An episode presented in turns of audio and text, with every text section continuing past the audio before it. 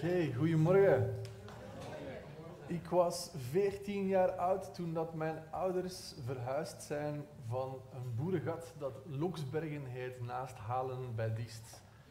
In the middle of nowhere, net nog op de rand van Limburg en Vlaams-Brabant. En ze verhuisden naar Brussel, naar de grootste stad van de Benelux, met meer dan 1 miljoen inwoners. Ongelooflijk veel nationaliteiten bij elkaar vertegenwoordigd. Ik ging daar naar een school in Koekelberg in Brussel, dat is een van de deelgemeenten, die redelijk in het centrum van de stad. En ik zat in een klas met een goede 25 andere leerlingen en er waren minstens 20 verschillende nationaliteiten in die klas. Dat was mijn tweede deel van mijn secundaire schoolloopbaan. En mijn ouders waren naar Brussel verhuisd, niet gewoon om een cultuurshock te gaan opzoeken, maar om een nieuwe kerk te starten. En meer bepaald een netwerk van huiskerken. Iets wat doorheen de stad kan vermenigvuldigen. En ze zijn daar vandaag de dag nog altijd mee bezig. Maar in die transitieperiode, in die overgangsperiode, gingen wij naar een andere gemeente. En die gemeente is gestart geweest door iemand die jullie waarschijnlijk niet kennen. Zijn naam is Henk Droost. En dus waren wij op bezoek in de gemeente van Henk en Karen. Ik met mijn ouders en ik en mijn broers en mijn zussen. Voortdurende 1,5 jaar à 2 jaar tijd voordat mijn ouders dan zelf een gemeente gestart zijn. En ik zat daar in de gemeente.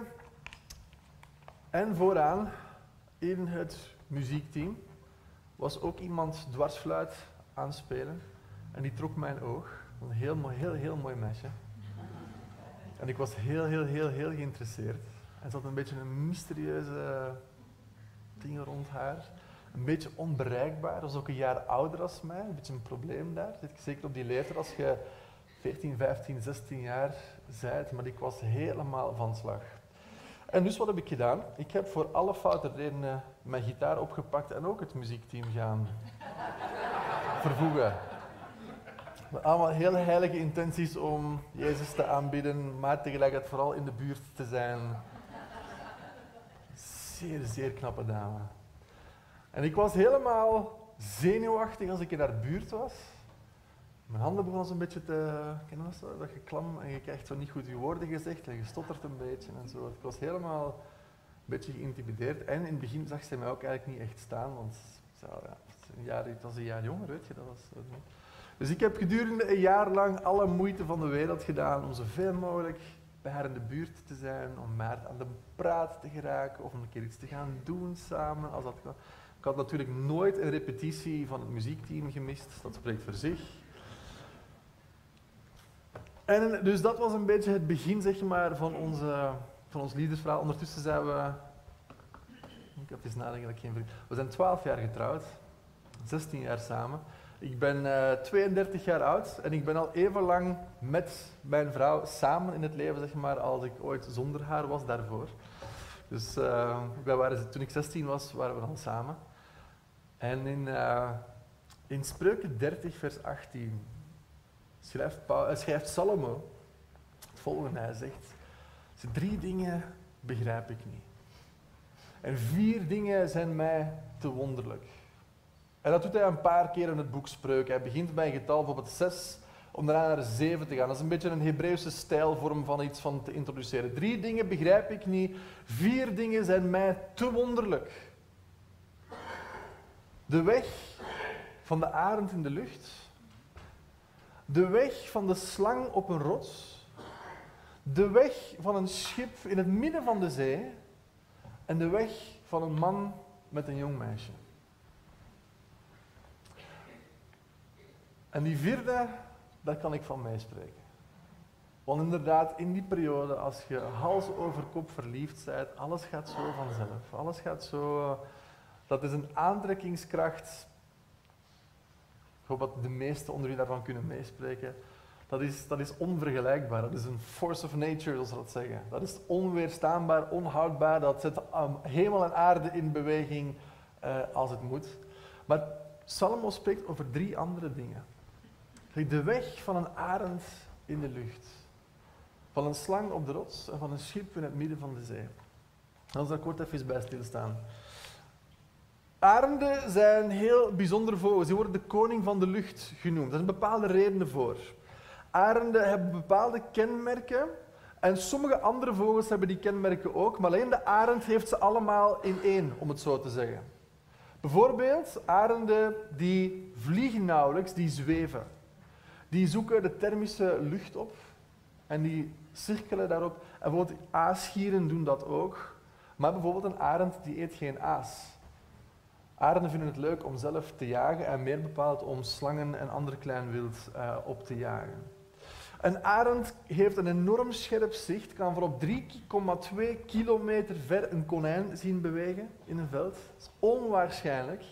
Die hun zicht is een paar keer zo goed als dat van mensen. En wij hebben al redelijk scherpe ogen, maar dus een arend dat gaat erop en erover. En een arend heeft ook als speciale eigenschap dat die vindt het leuk om recht in de storm in te vliegen. Alle andere dieren lopen of vliegen weg van stormen. En arenden hebben er plezier in om daarin te vliegen, omdat in die storm is er zo'n felle wind, wat dat zijn levenskracht is, waar hij dus echt van geniet om daarop mee te surfen en te doen, zeg maar. En wat gaat andere vogels, zoals een kolibrie, die 15.000 keer per uur of zo zijn vleugeltjes moet slaan, die 7 keer per dag zijn eigen lichaamsgewicht moet opeten, gewoon om al die energie te kunnen blijven voorzien. Een arend niet. Een arend kan 7 weken zonder iets te eten. Nou. En dus we hebben een heel speciale vogel, een heel apart dier. En Salomo die kijkt daarnaar en zegt, ik snap het niet. Het is te wonderlijk voor mij. Wat is dat toch met die arend, als koning van de lucht, die daar zo rondstroomt. Hij rondvliegt. Het tweede wat hij zegt is iets anders wat hij niet begrijpt. Dus waarom komt een slang als eerste, en andere reptielen ook, waarom komt een slang als eerste elke ochtend op een rots liggen? Waarom doen die dat? En we weten, dat is een koudbloedig, maar dat wist Salomo niet natuurlijk, of ja, toch niet op die manier. En dus alle reptielen die moeten eerst ochtends een uur in de zon komen opwarmen. En waarom die op een rots gaan liggen is omdat die rots heeft die warmte van de zon al geabsorbeerd. En zij trekken het er als het ware terug uit. Dat is hun energie, dat is hun levenskracht. Als zij dat niet doen, en dus voor sommige mensen weet dat, als je een reptiel bijvoorbeeld als huisdier houdt en je hebt niet zo'n UV-lamp of iets anders waar dat een warmtebron is, dat dier gaat sterven. Sommigen houden het langer uit dan anderen, maar bijvoorbeeld een slang kan maar een paar dagen zonder zonlicht voordat hij begint zodanig af te koelen dat hij sterft. En Salomo die kijkt daarnaar en zegt van waarom doen al die beesten dat toch? Die reptielen die gaan altijd eerst 's ochtends in de zon opwarmen en daarna pas gaan die met de rest van krokodillen doen dat ook en hagedisjes doen dat ook, al die dieren doen dat. Het is te wonderlijk voor mij, zegt hij. Het is apart. En dan kijkt Salomo naar schepen in het midden van de zee, waarvan hij denkt van ook daar, hoe komt dat toch, dat zeil komt dan helemaal bol te staan en van daaruit wordt dat kilometers ver meegenomen door een onzichtbare kracht. Wat is dat toch met dat schip in de zee? Als dat in de haven blijft liggen, gebeurt daar niks mee. Zet dat midden op de zee en de wind pakt dat zeil. Ik heb het gewoon een keer voor wat research zeg maar, opgezocht, want ik heb eigenlijk niet heel veel met zeilen. Maar ik heb eens naar een aantal Olympische Spelen finales gekeken van zeilwedstrijden. Gewoon om het zo meer het beeld te kunnen pakken als aan teams van soms 8 tot 9 mensen op één van zo'n grote boot. En die boot die raakt nauwelijks nog het water. Het zijn meer van die vinnen die nog in het water steken. De rest zweeft er als het ware boven. En ik heb een finale bekeken tussen Amerika en Nieuw-Zeeland. En dus zij moeten een parcours afleggen in het water. Zij moeten rond bepaalde punten heen. Indrukwekkend om te zien dat van het moment dat zij moeten draaien, hoe dat al die zeilen moeten bijgezet worden, anders klapt dat over. Of anders, en dat is het ergste wat er kan gebeuren, hè, verliest je de wind. En dus op een gegeven moment in zo'n bocht, de Nieuw-Zeelanders en de Amerikanen staan ongeveer gelijk en ze komen dus die laatste bocht in. En die Nieuw-Zeelanders, op het juiste moment, veranderen die hun zeil. En de wind pakt daarin en die zijn, voordat ze het weten, 200-300 meter verder als de Amerikanen. Die net te lang gewacht hebben en hun zeil niet overstag hebben laten gaan en dus... Geen bol zeil meer, maar gewoon een slaphangend zeil. En ze worden ergens een beetje gestrand. En vanaf daar is het heel moeilijk om terug momentum te pakken, zeg maar, en terug die snelheid te krijgen. De weg van een schip in het midden van de zee. Het is mij te wonderlijk, zegt Salma. Ik begrijp het niet. En als je gaat kijken wat dat al die vier dingen gemeenschappelijk hebben, is dat die alle vier beroep doen op een onzichtbare kracht als hun levensbron en ook niet zonder zouden kunnen. Bedenk die arend zonder die thermische wind. Arenden hebben niet de energie om, zoals een kolibrie, 15.000 keer per dag. Dat kunnen die niet. Die zijn gemaakt om te zweven, om te duiken. En die kunnen wel weer weggeraken, maar ook daarvoor gebruiken die weer die thermische wind om naar boven te geraken. Denk aan reptielen die zonder zonlicht zouden moeten en zich niet op zo'n rots kunnen gaan opwarmen. Die kunnen niet functioneren die dag. Die moeten wachten tot de volgende dag, dat ze dan wel enigszins wat warmte kunnen pakken, of tenminste beter kunnen functioneren. Denk aan schepen. Denk aan zeilschepen die gestrand zijn in het midden van de Atlantische Oceaan, tussen Europa en Amerika. En er is geen wind. En er is 1 dag geen wind. Er is 2 dagen geen wind. Je begint te panikeren als er 5 dagen geen wind is. Hoe gaat je ooit nog je oversteek maken? We weten, Jezus vergelijkt de Heilige Geest met de wind. In Johannes 3 met Nicodemus, de wind gaat en waait waar dat ze heen wilt gaan. Niemand kan die zien, maar die is daar. En dus we krijgen een heel sterk beeld in Spreuken 30 vers 18 van hoe het leven met God er eigenlijk ook zou moeten uitzien. Waarin als Salomo nog in het Oude Testamentische schrijft en leeft, maar waar in het Nieuwe Testament die echo's van komen, dat er die levenskracht voorhanden is waar de mens op kan zweven. Waar wij als arenden in de lucht die van die thermische wind van de Heilige Geest gebruik kunnen maken. Wij zijn allemaal koudbloedig, geestelijk gezien. Elk van ons heeft echt 1 uur in de ochtend nodig om in de warmte van Gods licht te gaan liggen. Om die liefde te absorberen. Want Paulus zegt ook, wij kunnen maar lief hebben als Hij ons eerst heeft lief gehad. Je kunt maar doorgeven wat je zelf ontvangen hebt. En dus we komen in een bepaalde richting van denken, of een bepaalde richting van leven, aan de hand van Salomo zijn tekst. En waar we dus allemaal ergens wel een beetje ervaringsdeskundigen in zijn, want we weten allemaal, normaal gezien, wat het is om verliefd te zijn, of verliefd geweest te zijn. En je weet wat voor enorme energie en drive en push dat teweeg brengt. En dan is het soort van kracht en energie, die is onzichtbaar, maar die wordt ergens rechtstreeks gelinkt aan die andere 3 voorbeelden die beroep doen op iets extern wat je niet kunt zien, maar wat alle verschil maakt voor hun leven en waar ze ook niet zonder kunnen. In het Nieuwe Testament heb je de parabel van de zaaier, en ik ga ervan uit dat die voor de meesten bekend is. Jezus zegt, dat is een boer die uitgaat en goed zaad zaait, 4 soorten grond. Je hebt de weg waar aan niks groeit, je hebt ondiepe aarde waar alles heel snel opkomt, maar als de zon komt dan verschrompelt dat terug helemaal, want dat heeft geen wortel in zichzelf. Dan heb je de dorens en de distels aan de rand van het veld, dat groeit daar wel, maar dat wordt overwoekerd door andere dingen. En tenslotte heb je vruchtbare grond waar dat 30, 60, 100-voudig op wordt vermenigvuldigd. En Jezus kadert die parabel, want ze komen hem daarna vragen van, dat zijn discipelen, van Jezus, wat bedoelt je daar nu eigenlijk mee? En Jezus zegt, wacht even aan mannetjes, want als je deze parabel niet begrijpt, hoe gaat je dan alle anderen begrijpen? Jezus, in Marcus 4 staat het letterlijk, Jezus maakt van deze parabel een soort van framework en zegt van, de parabel van de zaaier, als je die niet begrijpt, dan wordt het heel moeilijk om de andere parabels ook te kunnen gaan begrijpen. Maar hij zegt, je hebt chance, it's your lucky day. Hij zegt, dat is het plezier van mijn vader om je de geheimen van het koninkrijk te openbaren. Zegt dat jullie hebben geluk, zegt hij. En dat is een aparte vaststelling als je weet dat Jezus daaraan spreekt. Dus tot een hele menigte. En zijn 12 discipelen zijn er ook. En dat hij dus eigenlijk zegt, en dat is letterlijk van, aan hen is het niet gegeven, maar aan jullie wel. Dat was niet zo inclusief, hè, Jezus. Dat was niet zo tof, hè. Waarom zij wel, waarom de menigte niet? Jezus zegt, in hen gaat de profetie van Jesaja in vervulling, waar dat staat. Ze hebben ogen, maar ze kunnen niet zien. En ze hebben oren, maar ze kunnen niet horen. En ze hebben een hart, maar ze kunnen niet begrijpen. Tenzij ze zouden zien met hun ogen, en zouden horen met hun oren, en zouden begrijpen met hun hart, en zouden terugkeren naar mij, en ik hen zou genezen. Dat laatste stukje is belangrijk. Van, Als ze het wel zouden kunnen pakken, zouden ze terugkomen naar mij en ik zou hen genezen van hun blindheid en hun doofheid en hun onbegrip. Zeg, maar jullie hebben chance, jullie mogen wel zien, gezegend zijn jullie ogen, want die kunnen zien. En dus aan hen begint hij uit te leggen wat dat die parabel betekent. Het gaat in de context van discipelen maken, het woord van God wordt verkondigd en je hebt 4 soorten reacties. 3 daarvan brengen geen vrucht voort, alleen die laatste. Met andere woorden, de eerste 3, daar zit het niet.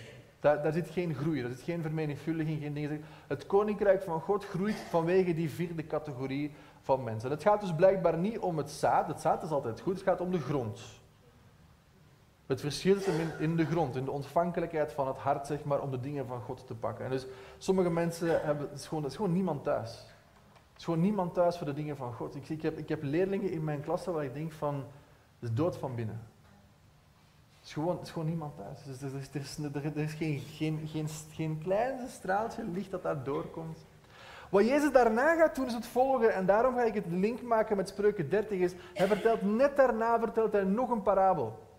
En dat is eentje die bijna niemand kent en waar heel gemakkelijk over gelezen wordt en waar niemand echt blijft bij stilstaan, want die lijkt zo simpel, maar het is bedrieglijk. Waarom?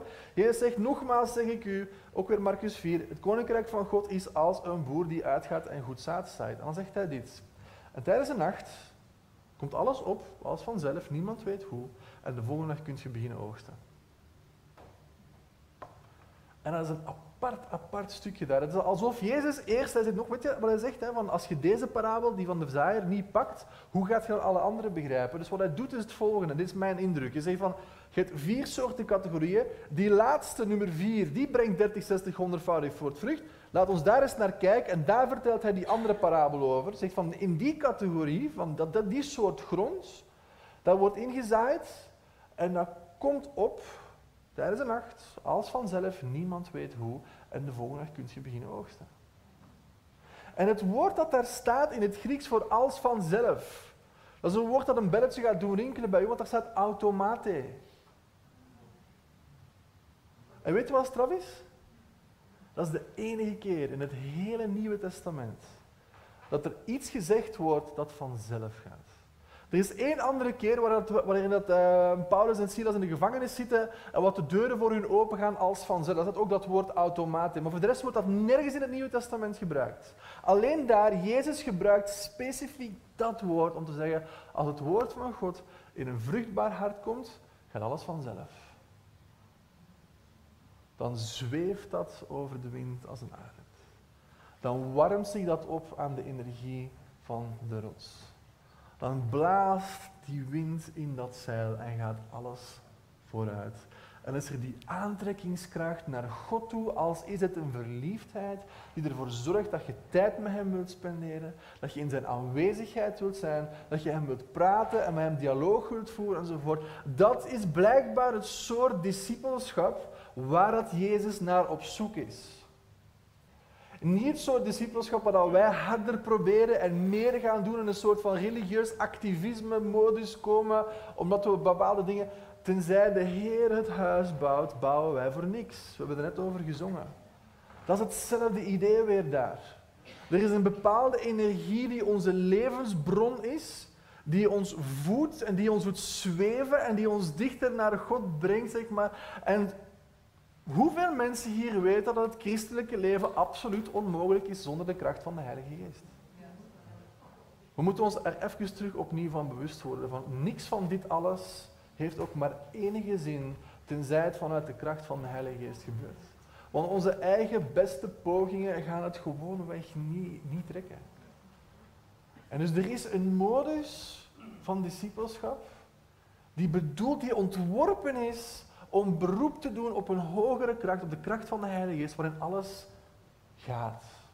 Waar die energie, niet dat het altijd gemakkelijk is, niet dat het altijd, die arend vliegt ook, die storm is, niet dat er geen stormen zijn, maar in de storm is God daar. In de storm is de Heilige Geest daar. En op een of andere manier genereert dat. Dat produceert, dat heeft een bepaalde uitwerking die op onze eigen manieren en kracht gewoon compleet onmogelijk is. En Jezus zou Jezus niet zijn als hij niet direct daarna een demonstratie geeft van wat hij net onderwezen heeft. Juist? Wat doet Jezus? En ik vind het een van de zotste sequenties in alle evangelie van gebeurtenissen die elkaar opvolgen. Van het een naar het ander, naar het volgende, naar uiteindelijk dat ik denk van, amai, hoe heeft hij dat gepland? Ik kom maar naar u. Hij begint met die parabels en denk even de setting. Juist? We hebben een hele menigte, een paar duizenden mensen, waarschijnlijk tenminste honderden. En dan hebben we die 12. En aan hen is het wel gegeven, sorry, aan jullie is het nog niet gegeven. Eerst de 12, blijkbaar. En dan, daarna, in Handelingen, is het aan jullie ook gegeven trouwens. Maar op dit moment alleen nog maar aan de 12. Okay? En dus hij heeft juist die parabel gezegd, en nog een paar andere. En daarna zegt hij dit, jongens, kom, we gaan op een fieldtrip, we gaan op uitstap. En Jezus, weet je wat hij doet? Hij pakt zijn kussentje en hij stapt in de boot. En hij legt zich neer en hij begint te slapen. En ik kan me inbeelden dat Petrus nog een bedenking had van, Jezus, volgens mij is het niet het juiste moment om te gaan varen. Ik bedoel, kijk naar de lucht, het gaat zo meteen stormen. En Jezus zegt, nee, we gaan naar de overkant van het meer van Galilea. We gaan naar het 10 Sterrengebied, instappen, we zijn weg. Oké. We zitten in de boot en we weten wat er gebeurt. Er komt een levensgevaarlijke storm en ze doen het bijna in hun broek. Ze denken dat ze gaan doodgaan en ze maken Jezus wakker. Ze zeggen van, Rabbi, doe iets, want we gaan allemaal sterven. En Jezus zegt tegen die mannen iets in de aard van, jongens, ik ben de zoon van God. Denk je nu echt dat er iets gaat gebeuren met deze boot? Dat is niet wat hij zegt. Hij gaat staan en hij zegt dat is de Matthias Amplified version. Hij gaat staan en hij zegt, wees stil, word kalm. Wie is hij dat zelfs de wind en de zee hem gehoorzamen? En ik kan me inbeelden dat Jezus op dat moment iets in zijn achterdacht van, jongens, je hebt nog niks gezien. Want zometeen als we aan de andere kant van het neerkomen, gaan we een kerel tegenkomen die bezeten is door meer dan 2000 demonen. Dat is nog iets anders dan de wind en de zee. Dat zijn de machten van de hel. De wind en de zee is easy. Zullen we een keer zien wat Jezus kan doen tegen de machten van de hel. En dus ze komen die bezeten man tegen. Iemand die iets in graven rondhangt en in begraafplaatsen, die zichzelf altijd pijn doet, die zo sterk is dat zelfs kettingen hem niet kunnen weerhouden. Dus Jezus gaat die conversatie met hem aan, de demonen zijn zo bang als maar kan zijn. En ze smeken Jezus dat ze niet zouden mogen gewoon uitgedreven worden, maar dat ze naar die varkens zouden mogen gaan. En die varkens, we weten allemaal, die storten zichzelf in de zee, zijn allemaal dood. En de lokale economie krijgt een klap. Dus de mensen van het dorp, van het 10 Sterrengebied, die komen naar Jezus en zeggen tegen Jezus van, Jezus, zou je alsjeblieft willen vertrekken? En Jezus zegt, oké. Is goed. En die bezeten man, of die ex-bezeten man, tussen is hem vrij, zit in zijn right mind, in zijn gezond verstand zit hij daar en die vraagt, Jezus, mag ik met u mee? En Jezus zegt, nee. En dat is heel apart. Want je moet een keer het verhaal bedenken vanuit het standpunt van iemand als Petrus, Jacobus en Johannes. Die daar mee zitten, zeg maar, en die mee door die levensgevaarlijke storm moeten om het meest hopeloze geval in de geschiedenis van discipelschap tegen te komen aan de andere kant. En dat Petrus zoiets heeft van, Jezus, dit is één ding, dat je ons meepakt door een levensgevaarlijke storm. Het is iets anders dat je dan daar een confrontatie met de machten van de hel gaat, waar wij dan toeschouwers van moeten zijn, maar dat je die persoon vervolgens niet mee terugpakt, dat gaat erover. We kunnen daar een conferentie mee doen en het Hilton van Jeruzalem met rook, licht, geluid, alles erop en eraan. Die kan zijn getuigenis vertellen en gaan keiveel mensen... Nee, hij gaat niet mee. Weet je wat er wel gebeurt? Een paar dagen of een paar weken later is er opwekking in het 10 Sterrengebied. Vanwege die ene persoon. Vanwege die ene bezetene. En dus de vraag moet gesteld worden is, wat is dat met die categorie 4? Die personen die dus mogen zien, die mogen horen, die mogen ervaren, die hun harten worden door Jezus geopend, weet je nog? Dat ze naar mij zouden komen en ik hen zou genezen. En dat er iets is van, oké, Jezus, er was een menigte van een paar duizend mensen, je had er ook daar eentje uit kunnen kiezen. Moesten we nu echt naar de andere kant van het meer gaan om dit hopeloos geval tegen te komen en hem zelfs niet mee te pakken? Hoe houdt dat steek? En het is allemaal één grote demonstratie van Jezus die gaat aantonen wie krijgt zijn ogen geopend, wie krijgt zijn hart geopend, wie krijgt zijn oren geopend. En dat blijken niet per se de mensen te zijn die wij als eerste keuze zouden hebben. Dat tot de mogelijkheden in uw lijstje behoort bezeten mensen met 2000 demonen. En Jezus maakt er jacht op. Hij gaat ervoor naar de andere kant van het meer. Hij doet daar enorm veel moeite voor. Waarom juist die ene? Waarom niet al die duizenden in de menigte? Waarom mochten ze dat? Waarom hij wel? Dat is niet tof van Jezus. Allee. En dus Jezus heeft er een handje van weg om alle potentiële discipelen altijd wandelen te sturen. Altijd als er iemand bij hem komt en zegt, Jezus, ik wil met u mee, zegt Jezus, ja, we zullen even zien, hè, want vossen hebben holen en vogels hebben nesten, maar de mensen heeft geen zin om zijn hoofd op te leggen. Met andere woorden, ik kan u zelfs niet uw basisbehoeften voorzien, wilt je nog altijd mee? Nee, die persoon loopt weg. Dit Jezus, volgt jij mij, ja, maar ik moet eerst mijn papa gaan begraven, nee, laat de doden hun doden begraven. Ja, maar ik moet even eerst dit regelen. Dus nee, sorry, iedereen die zijn hand aan de ploeg slaat en omkijkt, is het niet waard om mijn discipel te zijn. En dan kun je in Mela, Petrus, Jacobus en Johannes vertellen van, hé, maar wacht even, dat was potentiële discipel nummer 13, 14 en 15. En hij stuurt ze allemaal wandelen. Marleen doet teken dat ik zachter en trager moet praten. Ik heb een probleem, Marleen. Ik kan niet trager praten, jullie moeten sneller luisteren. Ik zal het proberen. Ik krijg regelmatig die opmerking en het lukt mij niet. Ik probeer altijd zo wat trager te praten, maar het onthaast en ik weet het. Maar als iemand enthousiast wordt over iets, dan... En dus... Het gaat in mijn hoofd soms sneller als ik het kan uitspreken. Nummer 13, 14 en 15 worden gewoon wandelen gestuurd. Waarom mogen sommige mensen wel en andere mensen niet? Wat maakt daar het verschil? Allemaal te maken met die parabel van de zaaier. Allemaal te maken met ogen en het hart en de oren die opengaan en van daaruit de Heilige Geest die hun meeneemt. Dat ze kunnen zweven op de wind van de Heilige Geest. En dus wie krijgen we iets later in het verhaal ook als voorbeeld? En ik probeer me altijd een beetje in te beelden alsof ik er zelf bij was. Ik zie Jezus dan staan en ik zie dan zo'n aantal van zijn discipelen erbij, zullen we zeggen Petrus, Jacobus, Johannes. En komt daar door de deur een rijke, machtige jongeman met allemaal invloed en connecties en geld enzovoort. En ik kan me inbeelden dat Petrus Jezus aanport en zegt, Jezus, ben deze gaan mee. En heeft poen.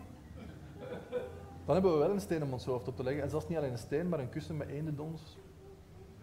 Als het Jezus in deze gaan mee. En op de achtergrond hoor ik Jacobus en Johannes zeggen, 50 shekels dat hem niet meegaat. Oké, deal. En die jonge man die wandelt op Jezus af en die stelt één vraag, zegt, goede meester, wat moet ik doen om het eeuwige leven te krijgen? En Petrus denkt bij zijn eigen, hij gaat niet mee. En hij hoort achter zich 50 shekels van eigenaar verwoestenen. Dus hij gaat niet mee. Foute vraag.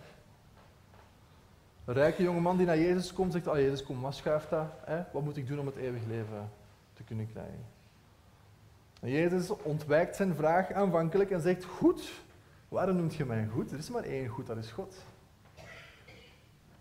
Hij heeft een paar dingen, want hij zegt, van, zet je zeker, ik heb het gevoel dat Jezus daar eigenlijk vraagt, van, zet je zeker dat je mij goed noemt?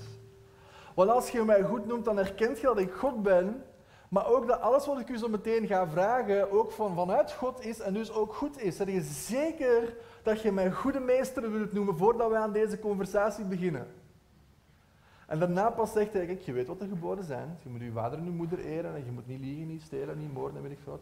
En dan zegt die kerel, letterlijk in het gezicht van God zelf, ik heb die allemaal al gehouden vanaf dat ik een klein mannetje was. En het grappige is dat Jezus daar alleen maar de 6 laatste geboden opnoemt en niet de eerste 3. Van heb God lief boven alles en geen beelden van God maken. Dus wat ontbrak er duidelijk in zijn leven? Misschien dat hij die laatste 6 goed deed, maar die eerste 3. En dus Jezus gaat hem daarop aanspreken. Hij zegt van kijk, supermaat, echt kei tof. Eén ding ontbreekt jij. Het is maar één ding. Het zijn er geen 5, het zijn er ook geen 10 of geen 20, het is maar één ding. Eén ding ontbreekt, gij. Zeg, ga naar huis, verkoop alles wat je hebt, geef alles aan de armen, kom dan terug en volg mij en je zult een schat hebben in de hemel. En we weten allemaal hoe het verder gaat. De jongen loopt weg, is niet bereid om dat ultiem offer te maken. Is niet bereid om zijn invloed en zijn macht en zijn geld over te geven. En dus hij loopt weg. En iemand maakt de opmerking en zegt van, man, dat is toch moeilijk, hè? En Jezus zegt inderdaad van, voor een rijke is het moeilijker om het koninkrijk binnen te geraken dan voor een kameel door het oog van een naald te kruipen. En Petrus, altijd Petrus, eerst zeggen en dan pas denken, zegt van, hé, we hebben wel alles voor u achtergelaten, hè, Jezus. En hij zegt, dat is exact waarom ik u gekozen heb. Want toen ik bij jullie kwam, zei, kom volg mij, ik zal u vissers van mensen maken. Het eerste wat je deed was u net laten vallen. Uw inkomen, uw identiteit, de zaak van uw vader, je hebt dat allemaal achtergelaten om... En ik zeg, ik garandeer u, zegt hij, dat iedereen die akker en huis en familie en land en weet ik wat achterlaat voor het koninkrijk van God, zowel in dit leven als in het volgende 100-voudig terug zal krijgen. En dan is uw parabel van de zaaier rond 100-voudig. 100-voudig vrucht. Maar die rijke jongen, die gaat niet mee. Mag niet mee. En Jezus gaat er ook niet achteraan. Geen levensgevaarlijke storm deze keer, niks. Nee, gaat er niet achteraan. En dat is de echo van een verhaal dat zich door de lijnen heen speelt en dat je alleen maar oppikt als je Johannes leest. Van een meisje die in Bethanië woont en die nog een broer en een zus heeft. En we zien die 3 keer. En zij is de verpersoonlijking in het evangelie van hoe dat zo'n soort discipelschap eruit ziet. Maria van Bethanië. We komen haar 3 keer tegen en 3 keer zit ze aan de voeten van Jezus. De eerste keer zit ze aan de voeten van Jezus in het huis in Bethanië van haar broer, van Lazarus. En zijn ze aan het eten en iedereen is daar enzovoort. En zij zit daar maar gewoon tot grote frustratie van Martha. En Martha die zegt van, Jezus, kunt je tegen die luie zus van mij een keer zeggen dat ze moet komen afwassen? En Jezus zegt, Martha, Martha, je maakt u... Martha, Martha, geef je iets, hè? Je maakt u zorgen over veel dingen. 1 ding is nodig. Hoort je het? 1 ding ontbreekt, 1 ding is nodig. 1 ding. Als Jezus zegt dat 1 ding nodig is, overdrijft hij dan? 1 ding is nodig. En uw zus hier heeft het juiste gekozen en het zal niet van haar worden afgenomen. Dat is de eerste keer. De tweede keer dat we Maria van Bethanië tegenkomen is als Lazarus 4 dagen ligt te stinken in zijn graf. En Jezus bewust gewacht heeft, laat ons even de feiten zeggen, Lazarus was in ontbinding, hè? Dat gaat niet fris geroken hebben. En Jezus heeft specifiek gewacht dat de kracht van God geopenbaard zou worden en dan pas keert hij terug. En de eerste die hem tegenmoet loopt is Martha, de oudere zus. En zegt van, Jezus, als jij sneller waart gekomen, dan was mijn broer nu nog altijd in leven geweest. En Jezus gaat een beetje een theologische discussie met haar aan. Wordt een beetje een conversatie. Johannes 11, je kunt het zelf nalezen, wordt een beetje een conversatie gevoerd daar. En dan komt Maria, en die loopt ook naar Jezus, die valt weer aan zijn voeten, 2e keer aan zijn voeten, en die zegt exact hetzelfde. Jezus, als jij eerder waart geweest, dan was mijn broer nu nog aan het leven. Geen theologische discussie. Het kortste versje van heel de Bijbel, Johannes 11, vers 35, Jezus weende. Exact dezelfde vraag. Totaal verschillend antwoord. En wie lokt dat uit? Maria van Bethanië. Zij heeft God in het vlees doen wenen. Uit sympathie, uit compassie, uit ontferming. En daarna wordt Lazarus uit de dood opgewekt. De derde keer is een paar dagen later en we zijn hier ongeveer in de week voor Jezus zijn kruisiging. Er is opnieuw een maaltijd, waarschijnlijk om te vieren dat Lazarus terugleeft. Ik weet het niet. Iedereen is daar. En op een gegeven moment, Maria, als enige, die als enige door heeft wat er eigenlijk staat te gebeuren. Wat Jezus ook zo meteen gaat bevestigen. Zij komt de ruimte binnen en zij heeft haar meest kostbare bezit heeft zij mee. Een klein flesje met nardusolie ter waarde van een jaarloon. Haar ene ding. Haar één ding. En ze breekt dat, ze kapt dat over Jezus zijn voeten uit en ze gebruikt haar eigen haar om Jezus zijn voeten daarmee te wassen. Tot verontwaardiging van mensen die daarnaast staan. Iemand als Judas, die dan financiën beheerde, zegt van wat een zonde, wat dat kunnen verkopen, waar de armen mee kunnen voeden. En wat Jezus daar zegt is zo opmerkelijk. Hij zegt van de armen gaat je altijd bij je hebben, maar mij niet. En wat zij hier gedaan heeft is perfect aanvaardbaar, zelfs gewild. En dan zegt hij dit, en haar getuigenis zal vanaf nu onlosmakelijk verbonden zijn aan mijn evangelie, waar ter wereld het ook gaat. Maria van Bethanië is de sleutelfiguur in het hele evangelie voor iemand die haar ogen geopend kreeg. Iemand die in haar hart begreep. Wat dat Jezus hier voor ons komt doen, geen offer daarvoor is te klein. Kostte haar daar moeite? Nee. Want zij leefde vanuit een andere plaats, vanuit een andere energie. Zij had haar ogen geopend gekregen doorheen de Heilige Geest. En zij leefde als allereerste, zou ik durven zeggen, in dat koninkrijk op de manier dat Jezus het bedoeld had. Nog voordat Petrus en Paulus en Johannes enzovoort het zagen, had zij het al gezien. Zij is de verpersoonlijking van hoe dat Bijbels discipelschap eruit ziet. Wij allemaal zo gesmeten op Jezus dat we alles op Hem houden. Dat we vanuit Hem leven, dat Hij onze alles in alles is. De sequentie van gebeurtenissen doorheen uw evangelie laten daar geen twijfel over bestaan. Maria van Bethanië is degene die doorhad dat Jezus haar kostbare parel had en dat ze al haar andere parels verkocht heeft om die te kunnen hebben. Zij was degene die wist, Jezus is mijn schat in het veld en ik verkoop heel mijn huis en mijn dingen om die schat te kunnen hebben. En die rijke jongeling had het niet door, die mocht niet zien. En dat hopeloos geval met 2000 demonen, die mocht wel zien. Jezus ging erachteraan. Waarom? Wie zal het zeggen? Maar Maria... zij kreeg haar ogen geopend. Als eerste. Jezus zegt, zij maakt mij klaar voor mijn begrafenis. Zij balsemt mij. Zij is de enige die doorheeft wat er staat te gebeuren. En dus zo'n daad van extravagante aanbidding doet ons nadenken en zeggen van oké, er wordt in de Bijbel genoeg over bekering gesproken. Bekering, want het koninkrijk van God is nabij. Maar iemand als Maria van Bethanië, die pakt dat idee van bekering en die gaat daar helemaal all the way mee. Alles voor Jezus. Alles is in Hem en van Hem en door Hem en Hij is mijn kostbare parel en al de rest kan mij gestolen worden, zodat ik Jezus mag hebben. Paulus gaat er in Galaten 2 ook en zegt van, het kan mij allemaal niet meer schelen, je mag het allemaal hebben, ik beschouw het allemaal als verlies voor de uitmuntende kennis van de Heer Jezus Christus. Ik mag mij allemaal gestolen worden. En dus ik kom u deze ochtend langs de ene kant uitdagen en langs de andere kant ook uitdagen. Oké, dat klonk beter in mijn hoofd voordat ik het zei. Ik wil dat je een visie pakt voor je leven, waarin discipelschap en het leven met Jezus gebeurt vanuit de kracht van de Heilige Geest. En dat het zweeft. Dat het zich opwarmt. Dat het iets is dat meer door de getrokkenheid van de Heilige Geest is dan dat het uw eigen gedrevenheid is. Uw eigen moeite, uw eigen probeersels, uw eigen poging, uw eigen dingen. Dat is niet wat Hij ultiem van ons nodig heeft. Maar langs de andere kant moeten we er ook op die manier over durven nadenken en zeggen van oké, dit soort discipelschap, blijkbaar, kost ons alles. Dit is niet zomaar iets waar je kunt voor gaan zitten en zeggen oké, Jezus, ik ben er klaar voor, laat maar komen. Nu dan? Nee. Dit is niet het soort discipelschap waar je voor kunt gaan zeg maar, wachten, dit kost iets. Dit ging die rijke jongeling iets kosten als hij met Jezus ging meegaan. Hij heeft het niet willen geven en hij is ook niet meegegaan.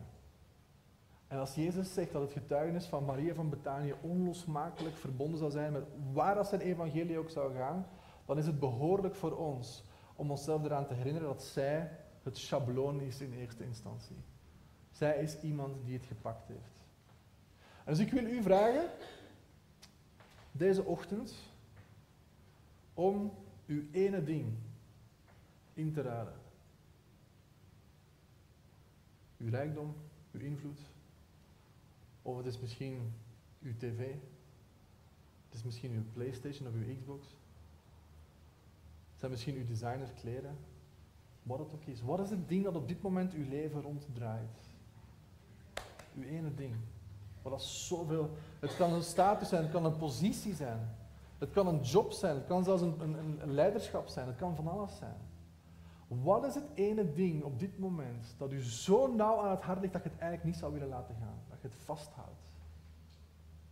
En zet je bereid om dat in de schaal te leggen en te beginnen zweven.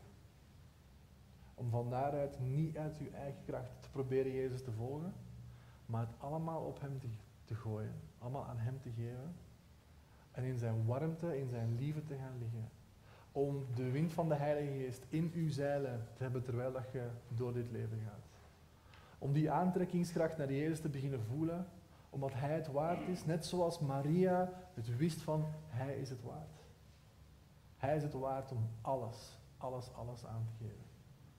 En dus ik wil u deze ochtend vragen om daar deze week lang en diep over na te denken. Er is een soort van discipelschap dat u niet in burn-out duwt, dat u niet helemaal aan de grond brengt, dat u niet helemaal vanuit uw eigen kracht moet proberen Jezus te volgen, maar dat je je elke keer opnieuw ook moet schuldig voelen, dat je je schaamt omdat je tekort ziet, dan krijg je een soort van die religieuze, vicieuze cirkel waar je altijd maar slechter voelt over jezelf, want je schiet toch zo tekort. Dat is niet wat Jezus bedoeld heeft. Hij wist heel goed. Er is maar één manier om het leven van Jezus te kunnen doen, en dat is Jezus in mij, de hoop van glorie. In de vorm van de Heilige Geest. En als uw zeil op dit moment een beetje plattekjes hangt en je ervaart die kracht niet. En je hebt niet het gevoel dat je vooruit aan het gaan bent. Je hebt het gevoel dat je stil op de zee ligt en er is gewoon dat je niet kunt uitvliegen, want er zijn geen thermische winden. Dan wil ik dat je heel, heel diep gaat nadenken deze week. Om na te denken van oké, Jezus, zou het kunnen dat ik mij een beetje heb gedragen zoals die rijke jongeling? Of een beetje veel. Dat ik niet bereid was om mijn ene ding. En dus, jongens, Jezus vraagt niks van ons wat Hij zelf niet eerst in de praktijk heeft gebracht. Hij heeft ons zijn alles. Hij heeft niks voor ons achtergehouden. De Vader heeft het leuk gevonden om ons eerst zijn Zoon te geven en 40 dagen later ook nog eens zijn Heilige Geest. Hij heeft niet veel meer dan Hij nog kan geven. Hij heeft ons alles al gegeven. Paulus zegt, wat heb je dat je niet van God ontvangen hebt? Dus langs zijn kant is de deur wagenwijd open. Zolang dat wij aan ons aardse bestaan, onze weet ik veel wat, ons één ding vasthouden, zit het vast. Zit geblokkeerd daar. In alle jaren van discipelen, en dan ga ik me eindigen, in alle jaren van discipelen maken dat ik achter de rug heb ondertussen, zit het altijd daar vast. Mensen die willen wel, maar ze willen eigenlijk niet. Ze willen het een poging geven, maar niet ten koste van alles. En als we daar kunnen doorheen breken, dan wil ik u bemoedigen, uitnodigen, uitdagen om daar deze week over na te denken en daar een bepaalde stap in geloof in te zetten. We hebben jongens gezien doorheen de jaren die, wij ons spreken, ofwel hebben die hun internet afgesloten, hebben hun tv weggedaan, of die hebben, wat het ook was waar hun leven zeg maar rond hing te cirkelen, ermee gebroken. Radicaal mee gebroken. En dat heeft zoveel in gang gezet in hun leven. En dus we willen ook het soort mensen zijn in de kerk, dat als hier andere mensen binnenkomen, dan zeg van, wat is dat toch met die christenen? Die leven vanuit een andere kracht. Hoe komt dat die zo kunnen liefhebben? Hoe komt dat die zoveel vrede en vreugde hebben? Waar komt dat eigenlijk vandaan? Dan kunnen we zeggen, jongens, er is maar één antwoord en dat is Jezus in mij, de hoop van glorie. Maar zolang dat we dat zelf tegenhouden, zit er tegenaan te schoppen. En dus, laat het voor u ook te wonderlijk zijn. De weg van de arend in de lucht. De weg van de slang op de rots. De weg van een schip in het midden van de zee. En de weg van een jonge man met een meisje. Laat het voor u te wonderlijk zijn. Laat het iets zijn dat je wilt beginnen nagen. Zeg, Jezus, ik wil dat soort leven. Ik wil dat soort discipelschap. Ik wil dat soort u volgen. Dat het vanuit uw kracht zal zijn en niet mijn eigen kracht. Vader, ik dank u voor de kerk van Schinnen hier. Dank u voor deze gemeente. Dank u voor de kostbare, kostbare mensen die hier allemaal bij elkaar zitten.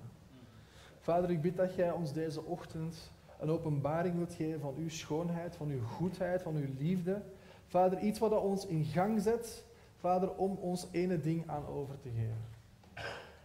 Vader, wilt u ons opnieuw uw schoonheid tonen, dat jij ons ene ding mocht zijn. Net zoals David al bad in Psalm 27, Vader, dat één ding vraag ik van de Heer, in zijn huis te mogen zijn en zijn schoonheid te mogen aanschouwen alle dagen van mijn leven.